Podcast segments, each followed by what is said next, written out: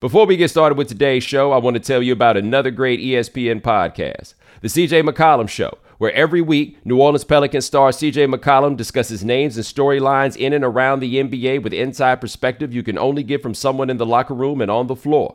That's The CJ McCollum Show. Listen where you are listening to this podcast.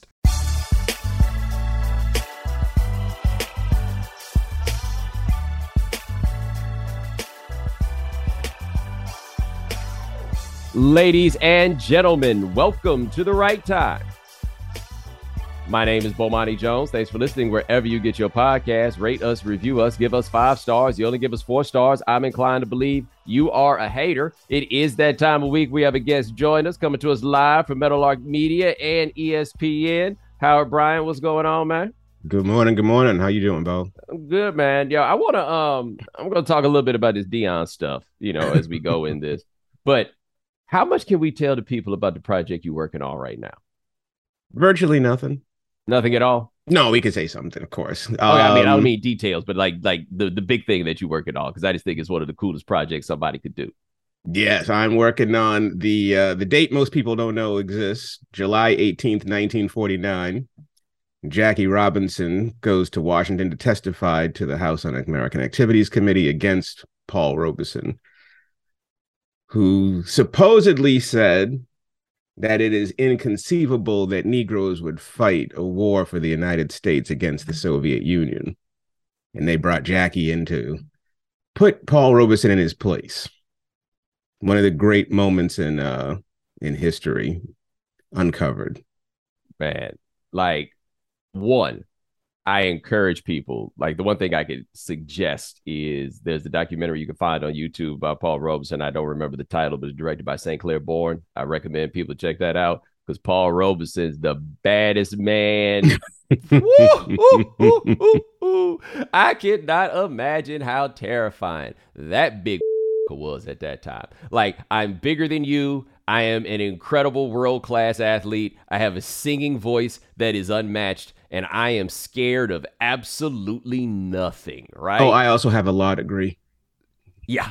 Yeah, I forgot about that part. My bad. And this is in the early 20th century. Now, I um one thing that St. Clair Bourne documentary points out is a man of missteps, right? Like this is not Very a many. plaster saint, right? Made some trades at different points that are trades that people make. But when I talk to you about the different things that you come across in the research on it, I find myself so struck in so many ways about things that go on that are like right now. You know what I mean? Like the parallels of what go on for the man that decides to do this, the way that owners look at race and everything else that surrounds it. It is just wild to me when I hear you talk about it. Like, wow, it kind of is the 40s. It's the 40. It's the 20s. Yeah, it's wild. It's wild. And I think what's great about it too is that um, you know, these types of stories don't get told, they never get told, and we act like it happened a million years ago. It didn't happen a million years ago. And a lot of the different themes are still happening today. And one of the things, you know, as we as we're about to talk about Deion, one of the things that I find really interesting about it is the the black reaction to other black people publicly and the sort of um all the stakes that are involved in that you know it's not the same you know when you criticize each other or when you do something that runs counter to what everybody thinks you should do or when when white america puts you in a position to go after your own for their reasons. Um let's just say things get hot. Yeah, and Jackie Robinson got caught in an okey doke that, I mean, to be fair, he didn't really have much of an option on it, right? Government say, hey, Jackie, you want to come in here and testify? How you feel about that? exactly oh and who's telling me my employer branch rickey how am i going to say no Right, right. And if you read Jackie's autobiography, he talks about the various conflicts that he has and like ultimate regret that came from the way that it was all um, done with him.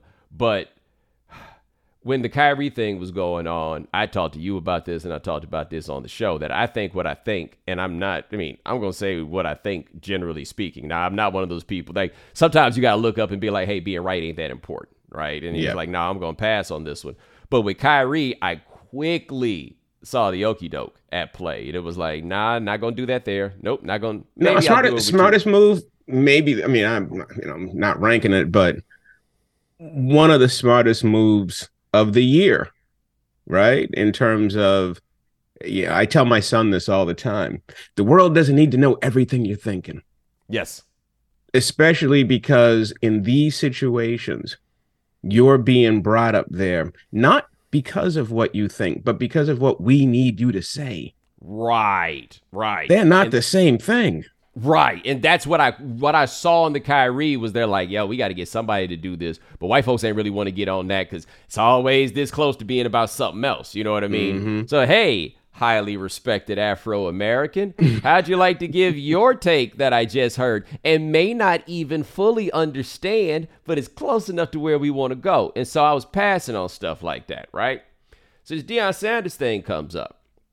And I did an appearance on CNN last week.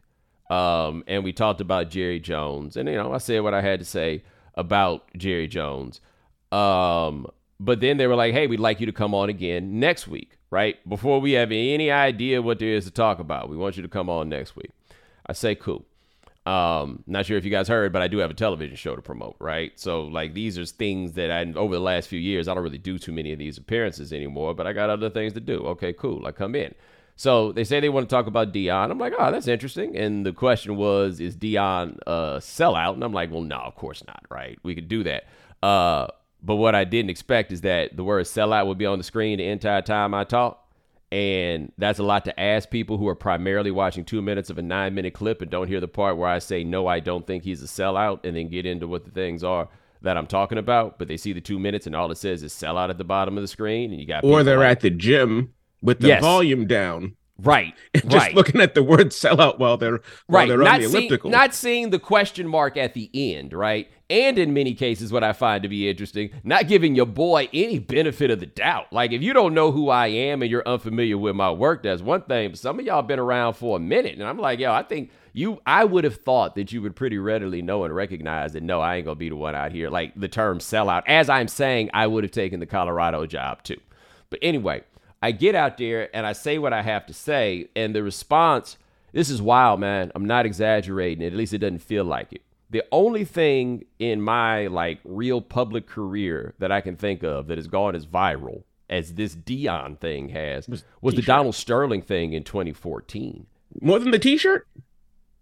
Maybe that maybe that but i'm thinking less like that's easy right like that's mm. just a picture you know it just kind of goes out or whatever it is but in terms of something i was actually saying this is like the number one that I can recall in getting around. And like looking at the numbers, the last time I checked, we were recording this at 10:15 Eastern time on Wednesday, December the 7th, and that thing had 2.7 million views on the tweets. And that's before we get to the people who like hijacked it and put it up on their own. You know what I mean? God knows if it made it to World Star, who knows what's going on mm-hmm, with the mm-hmm. the reels and the TikToks and all of this stuff, right? It is the most viral thing that I've done. But what's a couple of things have been interesting, and I want to later get into like why it is that this is such a viral topic because that has been the thing that has shocked me. But not just the bots, but a significant number of people who watched that clip and were like, the white man put you on TV to tear another black man down. Yeah, and I'm sitting the- there. But I'm sitting there, Howard, and I'm like, don't you see these white people on this on this stage pushing back on me? Like like don't you see Don Lemon pushing back on me? You think the conspiracy was to have me come out here and tear down Deion Sanders when Deion Sanders did what white people in power would absolutely prefer, which is to take someone who is very talented from a black institution and then bring him to a white one so that the black talent that would go to the black institution and the attention follow. and the money now comes to a white institution. But I'm the one doing the white man's work. Which, oh. by the oh. way, is the history of the HBCU in sports. Yo, that's what I'm saying. Like it's so like the response in every way was so bizarre to me. And I guess part of this is like obviously the magnitude of Deion Sanders and like the idea, the notion of the charismatic individual and how roped in people got to the idea of him. But it wasn't about the cause, it was about Deion. And so part of what like disappoints me in some of the response that I've seen, and I don't think that people peep this level of game themselves about what I feel like is going on here, is I was speaking in defense of the black college, right? That's I, right. At, from the very beginning, I have spoke in defense of the black college, in defense of the mission of the black college, and asking for Deion Sanders to buy in to that. Rather of which you buy- are an alumnus. Right. Well, I'm an alumnus, but also I'm a black person that grew up around HBCU. So like even if I didn't go to one, I got it, it it's the world that I'm of, right? That's like right. that's what I that was what I was asking of Deion. And you can go back and there were things I was mad about and there were things that I was like, I hope he doesn't do this. You know, like like I mean I was I was fairly pointing and strided into criticism. I have no problem um, acknowledging that, but it was always in the name of black folks in this black institution that I think has done so much, not just for black people, but honestly for America. And the response was, well, why can't he go get his money? But somehow I'm the one doing the work for the white man. Like, this is just the responses to this, I think, are so convoluted and all over the place because I just don't think people, I don't think people know what they're supposed to think. But I think in the end, their loyalties are to Deion Sanders over the black institution, which is really, really strange. Yeah, I think I think there's a few things at work, and and I think you're right. I mean that there is. This is one of those stories where you got to step back and ask yourself, which you should do on all stories, but where we have to step back and go, what's happening? Like what's actually sort of taking place right now? And uh, on the one hand, the first thing for me is that I think we have to remember the moment in time we're in. And you, this is going to be the, the moment in time we're in is shaping a lot of how people are reacting. Post george floyd there has been this mo- this moment movement. We've heard about it like reviving the hbcus and we've been hearing about this for years before that but really the george floyd moment really suddenly made this push. And remember there was all this talk about the the the, the hbcu as the antidote to uh, the imbalances in power that african americans have with their lack of coaching and opportunities et cetera at the pwi um, you know in the pwi space. And so there has been this feeling that the HBCU is the savior and that the people who return to it or who gravitate toward it are somehow responsible for its revival and that there's a movement taking place for that even though we know and have always known and you and I talked about this Jackson State was never going to become Alabama or threaten Alabama or or become some satellite parallel universe to Alabama, right? It, that's this wasn't the game. In fact, you and I, I think we were on your show a couple years ago talking about how the goal of the HBCU is to actually educate, right? That's where your lane is. That's the space where, you know, that is the that's your historical space for those institutions. So the idea as we started moving in that oh yeah, all the black talent is going to is going to rebalance by going home. It was never going to happen. And yet, but that is the romance of it. So when Eddie George went down there, when Hue Jackson went down there, when Deion Sanders went down to the to the different schools, it seemed to feel like it was picking up some sort of momentum that really doesn't have a, a basis in any sort of historical fact. One, because the resources are so different. Then there's the other thing, which is the idea that what black coaching really needs and what the HBCU really needs is to have Deion Sanders walk the walk because remember this is how he sold himself. He didn't sell himself going to hbcus as this is going to be the first step in my coaching career. That's not that wasn't the marketing plan. The marketing plan was he was coming here to create something for everybody not for himself which runs counter to anything that we know about Deion mm-hmm. Deion comes first. And so there's that. And there was a little tiny bit I don't want to put them in the same sentence but I feel there's a certain analogy here to the reaction to Barack Obama when he was cashing in off his presidency, which they all do now, right? I mean, Jimmy Carter's the only one who doesn't post, you know, Reagan, although he's pre-Reagan, but of that generation, the pre the post Watergate president, part of the game is to make a ton of money off your presidency. And people, when anybody called that out, that you know, I think this is kind of messed up. Why? How come you want to let Obama get his money? Why? Why you know, get your hand out of his pocket? Whatever, all of that stuff.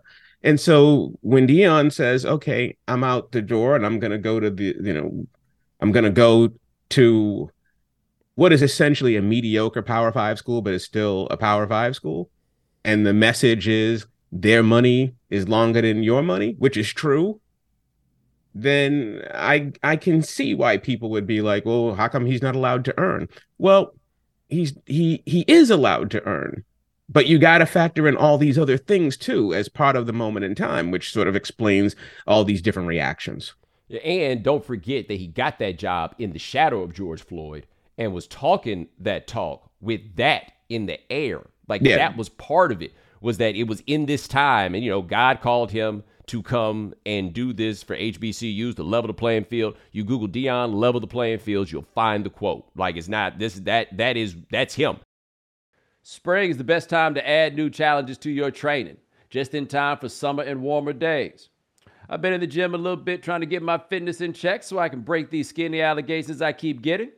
And spring is the best time of the year to take a new look at your fitness routine, dial it up a notch, and continue powering on. Peloton has everything you need to get you where you're going. Whether you prefer to run outdoors, row, or ride at home, or strength train at the gym, Peloton has something for you. Peloton's varying class lengths were designed with your training plan in mind. Personalize your workout. Whether you'd like to add a 10 minute core session at the end of your strength class or take a 60 minute power zone ride to increase your endurance. Peloton classes are designed to help focus on your needs and goals while challenging yourself at every level. Now you can catch up on your favorite NBA games with NBA League Pass while you push yourself to new levels of fitness. Watch your favorite games and win your workouts with NBA League Pass on Peloton and visit onepeloton.com. Peloton All Access membership and NBA League Pass subscription required.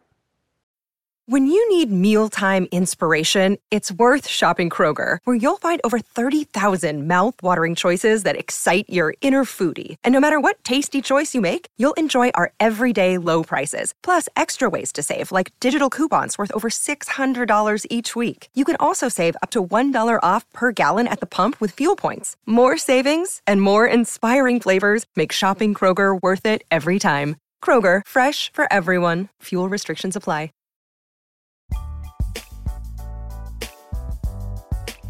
I think you and I both can do math, thereby the money that he took was so much more than the money that he was receiving. And I don't think that anybody can begrudge somebody for making a move under those circumstances, right? I, I, I don't think that anyone can. And is but, anyone begrudging him? And that's the other thing. Is no, that piece of it actually happening? No, I haven't seen that. But I think this is another topic where the outrage machine has decided that this is a one. Like, after I do this podcast, I'm going to be on TMZ to talk about this. And that's strictly a result, I would think, of them looking at the the the virality of it and realizing well, that, right. yo, what's hot? This, yeah, yeah, this is hot. This is the thing. Like to the point where I hit the team and we're like, yo, you sure about this? Like, I don't know. Like, if they, you know, we talked about it and we're like, yeah, okay, we think that we can like probably go ahead um, and we can make the, you know, it won't be I, I don't want to be misframed and I don't want to be caught in a situation to try people trying to get me to say something that I never said and didn't mean in the first place. But like we think it's gonna be okay. So you can hear me right now talking about it. If it don't go right, I'm telling you, I'm giving you in advance. Like, hey man, I was like, I don't know, but I think we're gonna well, do and, it. And also there's tons of stories tons of ideas where no matter what you say, people are hearing something what they, they want to hear something different. Dude. They're hearing what they want to hear. And I think with this story, uh, one of the first things that hit me when Deion went down there in the first place, and we were talking about this HBCU renaissance, and I was like, "Is it?" And people were talking about how the the balance of power was shifting because now Black people are beginning to take back their talent and utilize their talent to bring it back to their. I'm like, is that what's happening? And so, you know, as you start thinking about this, you you realize that how much of this is actually about Deion and how much of this is actually about us. How much of it is really about the romance that we have. And this goes back to the Negro Leagues in a lot of ways. When you go back and think about the how things went sideways.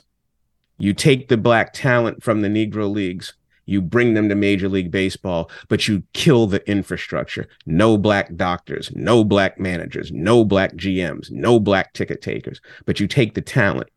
You take the talent from the HBCUs in football. You take the Ozzie Newsoms, and you take the Walter Paytons and you take the Jerry Rices and you take all of them, but you don't you you leave the infrastructure alone. You're not hiring black coaches to come along. You're not investing in the HBCU. And so now the HBCU feels like it feels like a reparation in some ways now right. post George Floyd, right? And so all of these things are happening at once.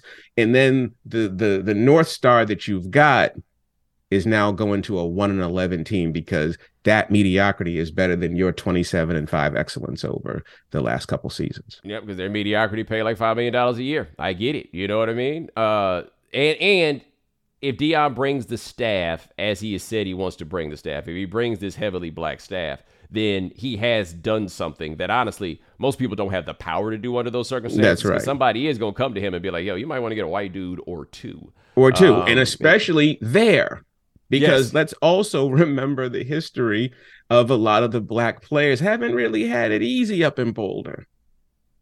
You know, it's not like it's not like you're going to a place that has a, a long tradition of you know of of uh, of really black participation of comfort. You know you're going to colorado. I mean there's a lot going on there right? So so there's that. And i think the other thing too that has to be considered when it comes to to someone like deion is there was a romance that he was going to be Eddie Robinson. I don't know where that really came from, but a lot of people did buy into the idea that he was going to create a tent pole here.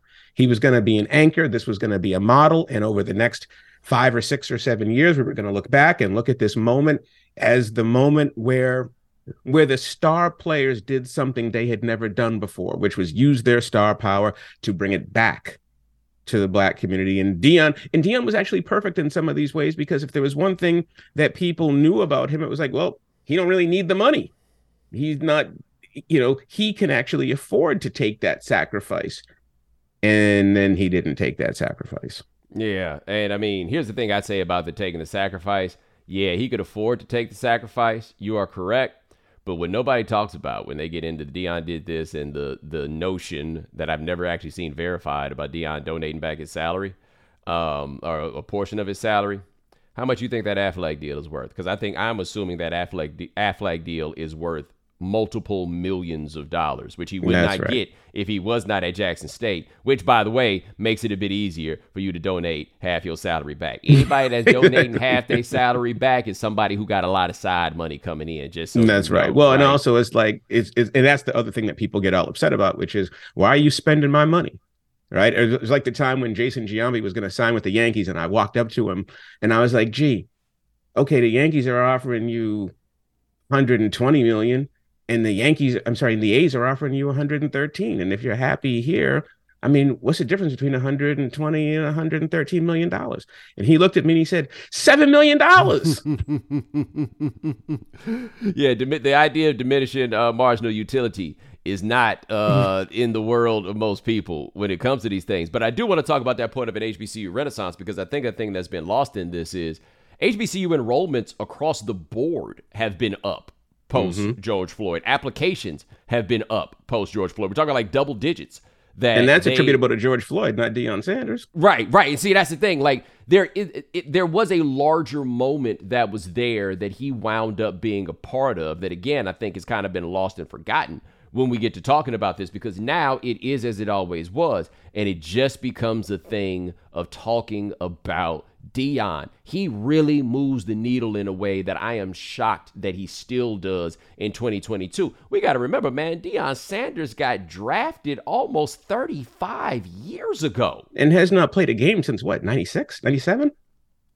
Um, no, no, he was um, at the Ravens in 99. Yeah, yeah, he had that right? he had that comeback in the early comeback. 2000s, right? Mm-hmm. But yeah. I and this this is with us having been around at the height of the fame of Deion Sanders, which is something that I think is kind of difficult to explain to people. Like, especially given that baseball was a bigger deal to the median American than it is right now. He was not a Hall of Fame baseball player and not even really an all star caliber baseball player, but at his best, he was a very good baseball player. And I'm wow. gonna disagree with you there. You think he's all star caliber? Because if Deion Deion could play. Oh no, what I mean is, no, if, but, if, he had played all the time, I yeah, think so. Yes, right. That's but I'm right. just talking about he like, had all star written all over him, though. Yeah, absolutely. But I mean, I think he led the league in triples, playing like half the season one year with I the Giants. I think, or something. No, it was with the Braves. He had something like 14 triples 14 in 90 triples, games. Yeah. Mm-hmm. And Deion Sanders legging out a triple is one of the most inter- the triple is still the most entertaining play that baseball has to offer you. And yep. let it be Deion Sanders, the one legging out that triple, and then the throw mm-hmm. to try to get him at third goes in the dugout, and now he's walking to the plate. Yeah, and because he could play like at the level, there were a lot of people. and then obviously when he went off in in Dallas and San Francisco and Dallas and obviously Atlanta, but there were people who were like if he sticks to baseball, he could be a great player. Not a good player. He'd be a great player. Because it wasn't as though he couldn't really hit. He just he was putting 40% of his time into baseball. Right. It was still really good. With a broken down body. Mm-hmm. Right? Like that's the part that gets lost. The reason Deion riding around on that scooter, right? Is he put a lot of miles on his body. Like the idea that Deion Sanders was an elite corner for as long as he was an elite corner. Because I mean, you you'll think of a Champ Bailey, you'll think of a Darrell Green, you'll be able to pull up some names of those guys that are elite corners and stay elite corners. But if you watched what uh Garrett Wilson did to Patrick Peterson over the weekend, mm-hmm. you are mm-hmm. reminded it's hard to stay good as an elite corner. He wasn't like Deion Sanders all the way through 2000, but when you add in the fact he was playing those baseball years and playing wide receiver as yeah. a like not just over putting him in on a trick play, but there were a year, there's a year or two where he was an actual wide receiver. Yo, he no, was no so famous, right? The yeah. idea that a cornerback was seen as a cornerback swung the balance of power from the 49ers to the from the Cowboys to the 49ers and then back again. And then back to the Cowboys. Mm-hmm. Based on what Deion Sanders did. No, no doubt. Well, I mean that whole shutdown corner island thing is Deion's.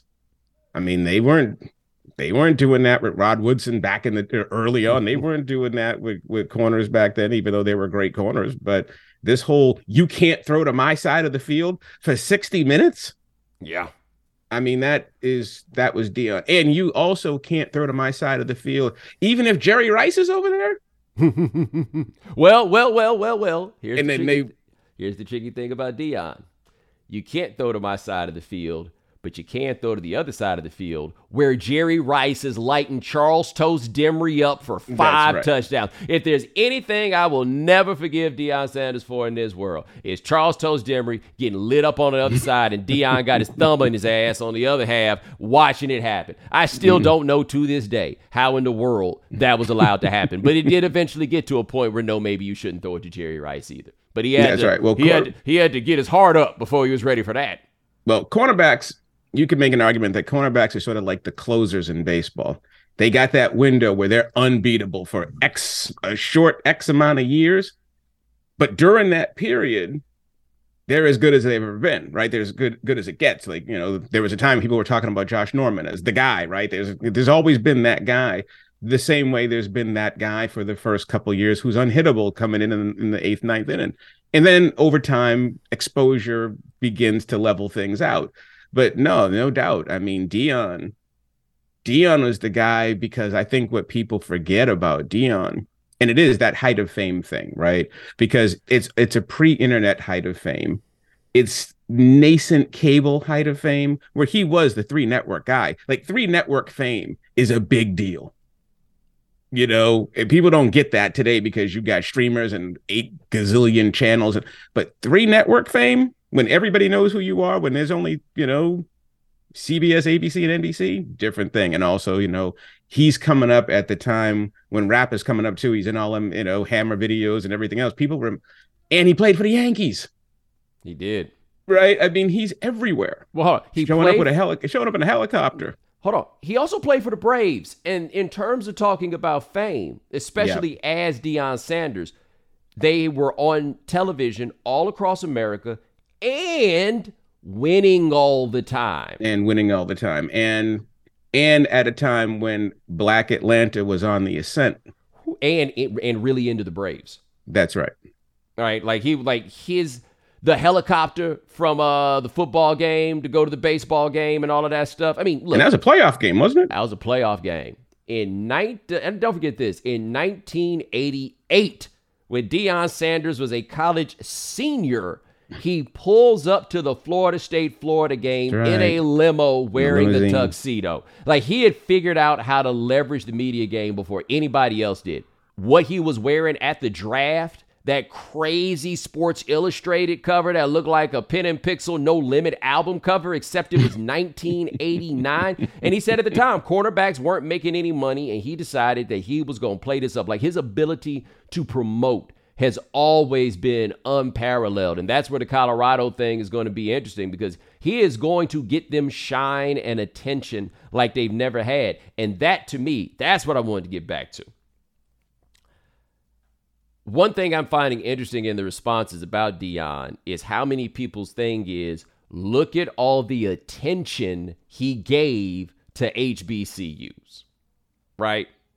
Now, number one, he didn't give attention to HBCUs. He gave attention to HBCU. Okay? HBCU. How many players can you name on Jackson State's team? They play in North Carolina Central in that Celebration Bowl. How many players you can, can name, you name on that team? Yeah, you can name his kids, right? How many people can you name, like figures, not just play, coaches, players, whatever it is, from the rest of the SWAC. Eddie George is there at Tennessee State. Did you know that? How many players on his team can you name? How many players on Hue Jackson's team can you name? Did you watch the Bayou Classic this year because of Jackson State? Like, he brought attention to HBCU. Okay, and I don't That's blame right. him for that because the job of promoting all of them was too big. Just don't give him too much credit for something that did not happen. But in this day and age, the most valuable currency is attention, right? Like when people talk about the attention economy, the idea that Deion got people to look at Jackson State while he was there, I think for a lot of people, it gets no better than that because what they want is to be seen. What they want is to be famous. And so to me, the thing is, he did that. He was seen, but once he goes, all the eyeballs are going to follow him, and you're not going to stick around with Jackson State, right? It's like those people who don't really like reggae but love Bob Marley, right? Bob well, Marley exactly dies, right. and suddenly you're not out there going to go find more reggae. You had your reggae dude, and now your reggae dude is out of there. You waiting for Legend to come out, and then boom, that's what you're gonna do, and you're gonna play it. You know, when you smoke weed with your friends in college, like well, that's, that's what that's gonna be. But that's what well, that's, that's, right. that's what Deion did though is there was a level of attention that he received, and it was great for Jackson State at the time for them to draft off of it. Like, there's no question that Jackson State got a lot out of Deion's presence. But I am struck by just how universally a lot of people believe that people looking at you is the height of all of this. So That's nothing right. matter but, more than people looking at you. But there's and and there's a couple other things that work there too. Like number one, you know what you're describing is no different than watching Tiger Woods. Are you watching golf or are you watching him? You're watching him. And once he's not there, how much golf are you watching? Right. Now maybe there's some dudes who stick around and go, "Hey, I kind of like the sport," but for the most part, that cult of personality is about the person. And I think the other thing is, and I didn't, I didn't finish this point. I don't think I finished this point well, but I'll try it again. Is that there is a historic nostalgia and want for Black people that this moment has created, and it does go back to the Negro Leagues, where you took the Negro League talent and you left the Negro Leagues to die you took the black talent from the HBCUs and then you just forgot about the HBCUs because now, you know, once Alabama is going to start, you know, recruiting black players, then we don't need Alabama State anymore. We don't need the, the you know, North Carolina AT&T. We don't need the rest of them. And this post George Floyd moment, this post Trump moment felt like a way to get some of that back felt like a way for black people to begin to have some more self-determination to begin to use those resources to say wait a minute we've got ability we've got talent and our talent has a price tag on it our talent does have value and if there can be a movement you know started by a famous player because you do need a pied piper right you do need somebody to say this can work and so I think a lot of people put a lot of emotional currency into it. And I don't just mean black people. I mean a lot of guilty white people who were like, hey, yeah, this is right. This is important. This is, we did take all the talent and leave everything left behind. And maybe this is recompense. Maybe there is a moment right here where something special can happen. And then Deion goes to Colorado and we're back to square one. Right. And so I think there is a feeling like a letdown, like okay, well, it feels in some ways it feels a bit like a like a gut punch for the to those people who who bought into this possibility in the, of this moment in time. Another day is here, and you're ready for it. What to wear? Check. Breakfast, lunch, and dinner? Check. Planning for what's next and how to save for it? That's where Bank of America can help. For your financial to-dos, Bank of America has experts ready to help get you closer to your goals. Get started at one of our local financial centers or 24-7 in our mobile banking app.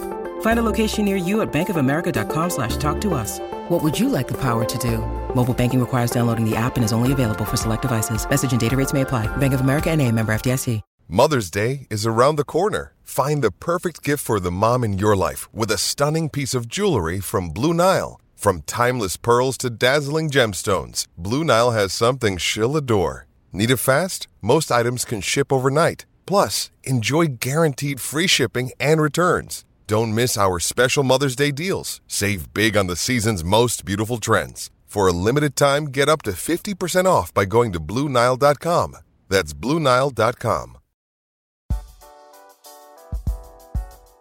So something interesting that I was looking at uh, with Deion and uh, his recruiting at uh, Jackson State, and I hadn't paid much attention to what the recruiting was this year. We all know what it was, and look, uh, my buddy Joel Anderson was looking at this that 24 uh, 24 7 or one of the recruiting sites has um, like a talent index to like determine like w- some some index to give you an aggregate of how much talent each team has. Mm-hmm. And Jackson State was at like 130 or something like that. And that is absurdly high yeah. for a school of that level, right? Deion, and I think part of that obviously with Hunter is probably skewed there with Hunter and the kids. But something that I found surprising about his time there, like I'm looking at the top 20 players in the state of Mississippi for the year of 2023. So next year's incoming class, right? None of them are going to Jackson State.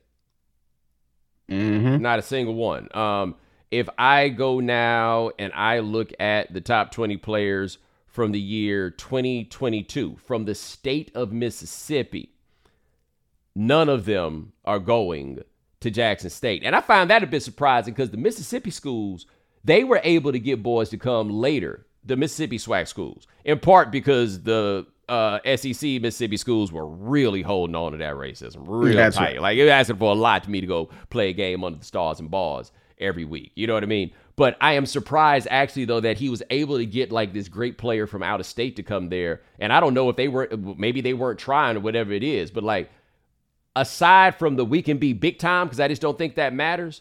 I do look at Deion's time at Jackson State, and not just him, but anybody else who gets that job later. This would apply to them. I would just lock in as hard as I can on the idea and the mission and try to get as many of the good players from the state of Mississippi as I possibly can. Because what we did learn in this, man, if you didn't know it, it's a lot of people that really care a lot about Jackson State football. A lot about Jackson State football. It may be a 10 or 15 year plan in doing it, but hit the ground and get as many of the players from your own state as you possibly can because you can't win the SEC strictly with Mississippi players, right? There just aren't enough good players in Mississippi for you can for you to do that. But I bet you can win the SWAC. Mm-hmm. Mm-hmm. One hundred percent. And I and I think the other the other part of that, while you were talking, is you also have to talk about the rest of the school. Like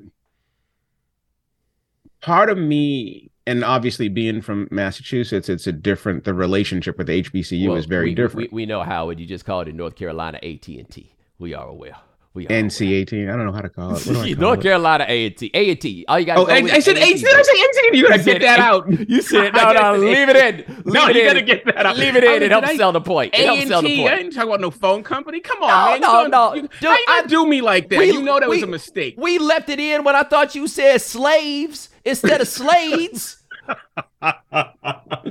how you gonna do it? You, know how much hate I'm about to get now? No, no. Now you're gonna get the love because you coming back around on it. For people who don't know, Howard was trying to talk about Bill Russell. And he's like, "Yeah, he owned Slades in Boston," and I was like, "He owned what?"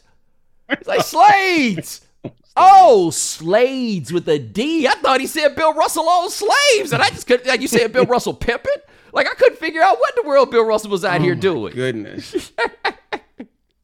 Anyway, continue. We understand. Apologize to my people for this. It was a mistake. damn it, mistake.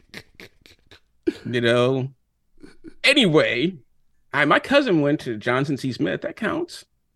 Yeah. So, but that's the other point, right? Is when we're starting to talk about the whole package. You know, there was a part of me that was like, okay, I was starting to get mad about it because I was like, this isn't this isn't charity. And this whole feeling has been like, oh, we have to go help the HBCUs. We got to help them, you know. And it's like, well, wait a minute, wait a minute. There's an entire educational foundation in history here, right? And if you're going to try to compete for players, I thought you were also trying to compete for students right? There's a whole thing here which goes back to your point about why are we actually doing this? Do you really believe that that trying to go out and get every great player in mississippi or alabama or competing with clemson is actually the mission of the of, of the historically black college and university right? And so i've always sort of been a little skeptical about overlaying the sports mission with the mission because the mission itself has not changed. Well, well, you know what happened there, right? This is something that I've become aware of in this and probably knew already, but this is an important distinction. And this is something that I'm not sure as somebody from not from the South would get this, right? Where you from, black culture and white culture are largely different things, right? Like they're different wings of what the white culture is up there too, because immigration plays much more of a role in No, who's no there doubt. and why, right? But black culture and white culture are not really the same. Black In culture South- and white culture ain't the same in Boston. Yeah, but in the South, black culture and white culture are basically the same, right? Like Yeah. there's not the, the overlap is all there, right? We're basically all in of the same things or whatever. Which is to say, we, my people, act about football in the South the same way they do. Mm-hmm. Ridiculously. That's right? right. Like like every ridiculous thing and every little small tiny defensive attitude that I ever see when you say something about Auburn has come out about Jackson State in the exact same way. That has been more interesting than anything else for me to watch. It's just like, oh, we really are the exact same kind of crazy. This ain't one we can blame on them no more, folks. No sir, Bob. You you go check the SWAC message boards and all of that stuff, and it's like, oh no, no, no, we really do all kick it the same. Like if you need No, to try no to make the point that we ain't really that different, it goes right there. By the way, That's a just- great point. That's a Yeah. great point because, and, and that's a weather thing too, and um, and uh, because half the people up here are playing hockey right now. yes, You know what I mean? And so it's not like there is a the shared history of black and white on the East Coast, given a few pockets here and there, but especially like in a place like Boston, is really only 120 years old. It ain't 400 years old. right. It's 110 years old in terms of like big, big numbers. I mean, obviously, the black people lived in Boston in the 1700s, but I mean, in terms of actual culture, I mean, it's really not that long Right. where you've had, you know, serious. I mean, the post Great Migration is only 52 years old. And by the way, we wasn't really trying to come with y'all like that in the Great Migration that tough anyway. Like it is 100%. like people got to New York like no no no no no. We'll I my man We got stop halfway right there. here. Yeah, my man got halfway there and was like, nah, it's just a little bit too cold. And turned back around. We in Canada yet? Not even close, son. we we got a long way to go. you know, I said, my No, grandmother. said, "How- "Why'd you stop?" And mm, that she's one of them from Barbados, and that's what I said. Black Boston, Black Boston ain't Right. the same because because of the Caribbean influence right. up there, right? You go to Boston, you got Haitians, Jamaicans, Asians, you know, Cape and African Cape Verde deep. and don't even bring up the Cape Verdeans, you know, because the Andrades and the Silvas and the Lopeses did not get along with the Jacksons and the Johnsons and the Bryants. You know, that took some time. yeah, have we had our discussion of was Wayne Fontes passing? Exactly, right? For people Nah, who don't remember Wayne Fontes, Wayne Fontes, Wayne Fontes got counted. Does see? I don't remember him being counted at the time because Wayne Fontes, for those of you who don't remember, Wayne Fontes was the coach of the Lions in the late '80s and early '90s, like the Barry Sanders era. Wayne Fontes is that, and if you look at a picture of Wayne Fontes, that is a black man. Wayne Fontes is from Cape Verde, right? But he got that job before Art Shell got that job, but Art Shell was the first black head coach by every metric, and that's See, why I I'm always thought that was Shell Wayne came Fontes before passing? Fontes, but he didn't. No, Wayne Fontes had that job before Art Shell. Art Shell got that job in the middle of 1989 Yep. after they fired uh, Mike Shanahan. And per the wiki, Wayne Fontes got that job in Detroit in 1988. Mm-hmm. I have never seen him regarded as a hero or a pioneer, but I'm telling you right now, I'm looking at a picture of that man, and if this is Louisiana, he black. He black man. That's right. Well, and that's why I always say when I went to college, when I went to Philly, I was like, I'm only five and a half hours away from home, but where's the Andrades at? Where's the Fernandez? Where's the Fontes? Where's the Lopes? Where's the Andrades? Right? I mean, that's go talk to Davey Lopes because he's from he's from down there. Davey Lopes is down from uh, East Providence, Mhm. and so that area is you know, and Wayne Fontes is part of that He from New Bedford, Massachusetts. from New that's right. Bedford, absolutely. And, and, and half an hour from way, my house. he went to Michigan State at that time where Michigan State had was, was taking the black people, the other people were not taken. Just want to point Mm-hmm. that out. Uh, I think Wayne Fontes went in there and he's like, "Oh, from Cape Verde," and they're like, "Oh, that sounds like Europe." You know, Americans don't know. Americans don't know nothing about no geography. Like they're like, "You're black." No, I'm from Cape Verde, right? And they just and every time they do it, he just shrug his shoulders. He brought his brothers along. They got jobs, and I'm like, "Yo, what are you? What are y'all gonna have a bad hair day and mess it up for everybody?" Mm-hmm. They'd be like, man, did I see some waves in there? That's all I'm saying. That's all I'm saying. Every day he in there, I mean, you know, it's like, well, play the music.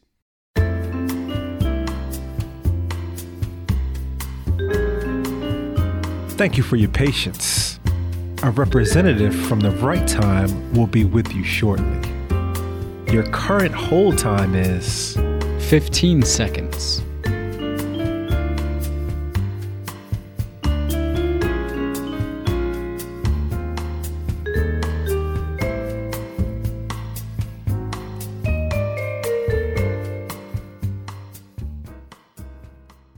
But yeah, you put a picture of Wayne Fontes and that dude next to each other, and you gonna think they brothers, and you gonna think they brothers, but neither one of them ever were treated as brothers. As brothers, no doubt. And it's interesting because when I was, whenever I was making my list, I always put Wayne Fontes on it. But you're Yeah. right in terms of chronology, he don't count. Like I say, I ain't seen nothing in any February about how, you know, this was a big thing. I'm looking at the legacy part of his wiki page, and it's just all about his personality and his popularity. And by the way, it worked out well for him because uh let me tell you something. He started off his first two full seasons. He went seven and nine and six and ten. Black Wayne Fontes gets fired after that. Instead, Cape Verde and Wayne Fontes stuck around to go 12 and 4, get the NFC Championship game, and win the only Lions playoff game of my life. That's right. And they beat the Cowboys in the playoffs that year, didn't they? They smoked them. They smoked them. They crushed them. And then themselves got smoked by maybe the best professional football team I've ever seen. The 91 Commanders. 91, yeah, Washington. Yes, yes, yes. But yeah, no, Wayne Fontes, the hero. Maybe he might be out here like he might be out here like I joke about uh Jason Collins. He's like, hey man, Hey, what about I I ain't no hero. All right.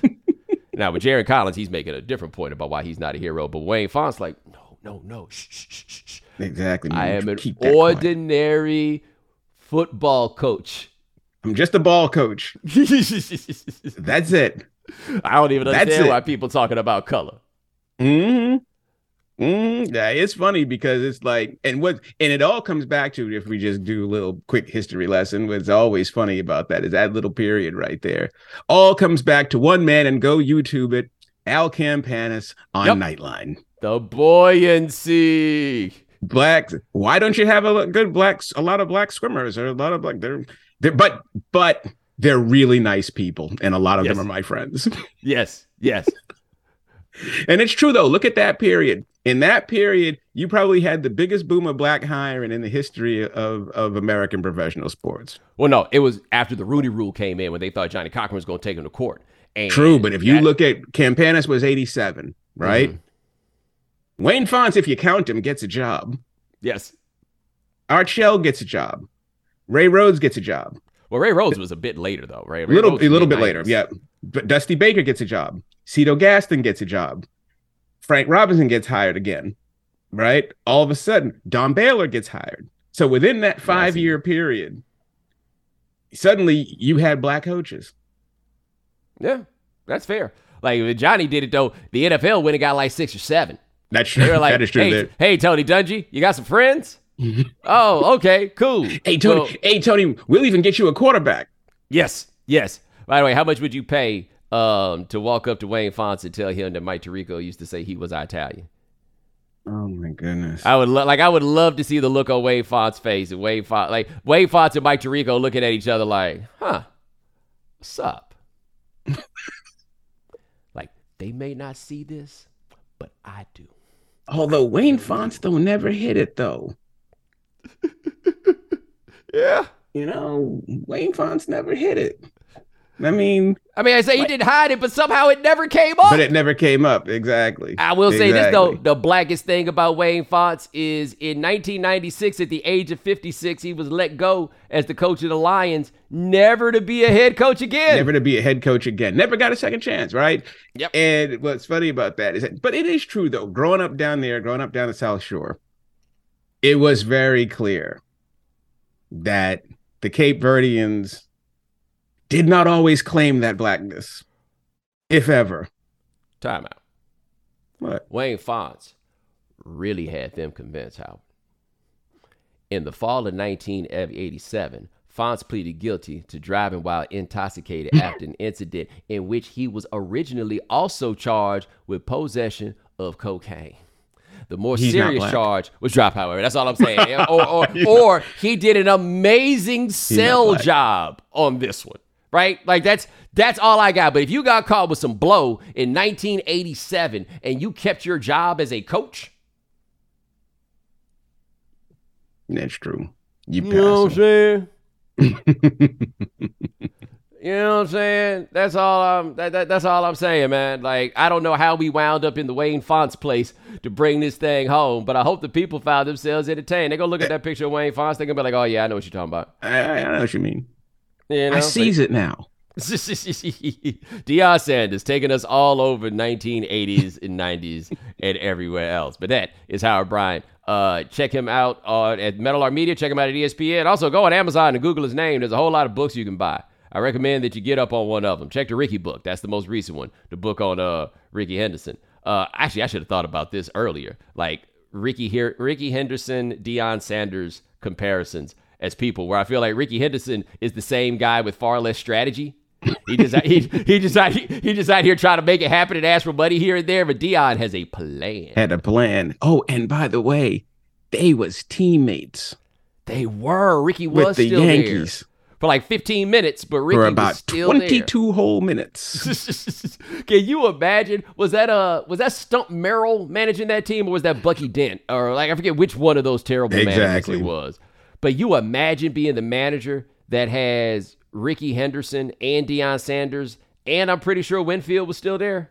Winfield was still there, out for the season. Bad. No, Winfield was still there. Traded to the 89. Angels. 89. And also, Mel Hall. Oh, I forgot Mel Hall was on that team. the man who once had a 37 second home run trot. The man who's still in prison and took a high school girl to a prom. Oh, forgot about that. Forgot about that. Like, I would love to hear Don Mattingly's off the record conversations from 1989 about what in the hell has happened to this team. Like, Don Mattingly's like, I had to put up with all of that, and he couldn't just hang on for one more year to get that ring. He just needed, they took it away from him in 94 when the season got canceled. He couldn't Man, they probably looked at Donnie. Year. They probably looked at Donnie in that clubhouse and said, "Yeah, we got to retire his number no matter what. like, we need to do it today. we got to do it now." the man has what the man has done for us cannot be ignored. But hey, man, ladies and gentlemen, thanks so much for joining us here on the right time. We do this three times a week. Adi Khan, Dan Stancic, Parker Owens handling things behind the scenes. Thank you, gentlemen. Remember, follow the right time. Rate us, review us, give us five stars. You only give us four stars. I'm inclined to believe you are a hater. We'll talk to you guys in a couple of days. Take it easy. Thanks for checking out The Right Time with Bomani Jones podcast. You can listen or follow on the ESPN app or wherever you listen to podcasts The Right Time. with Bomani Jones.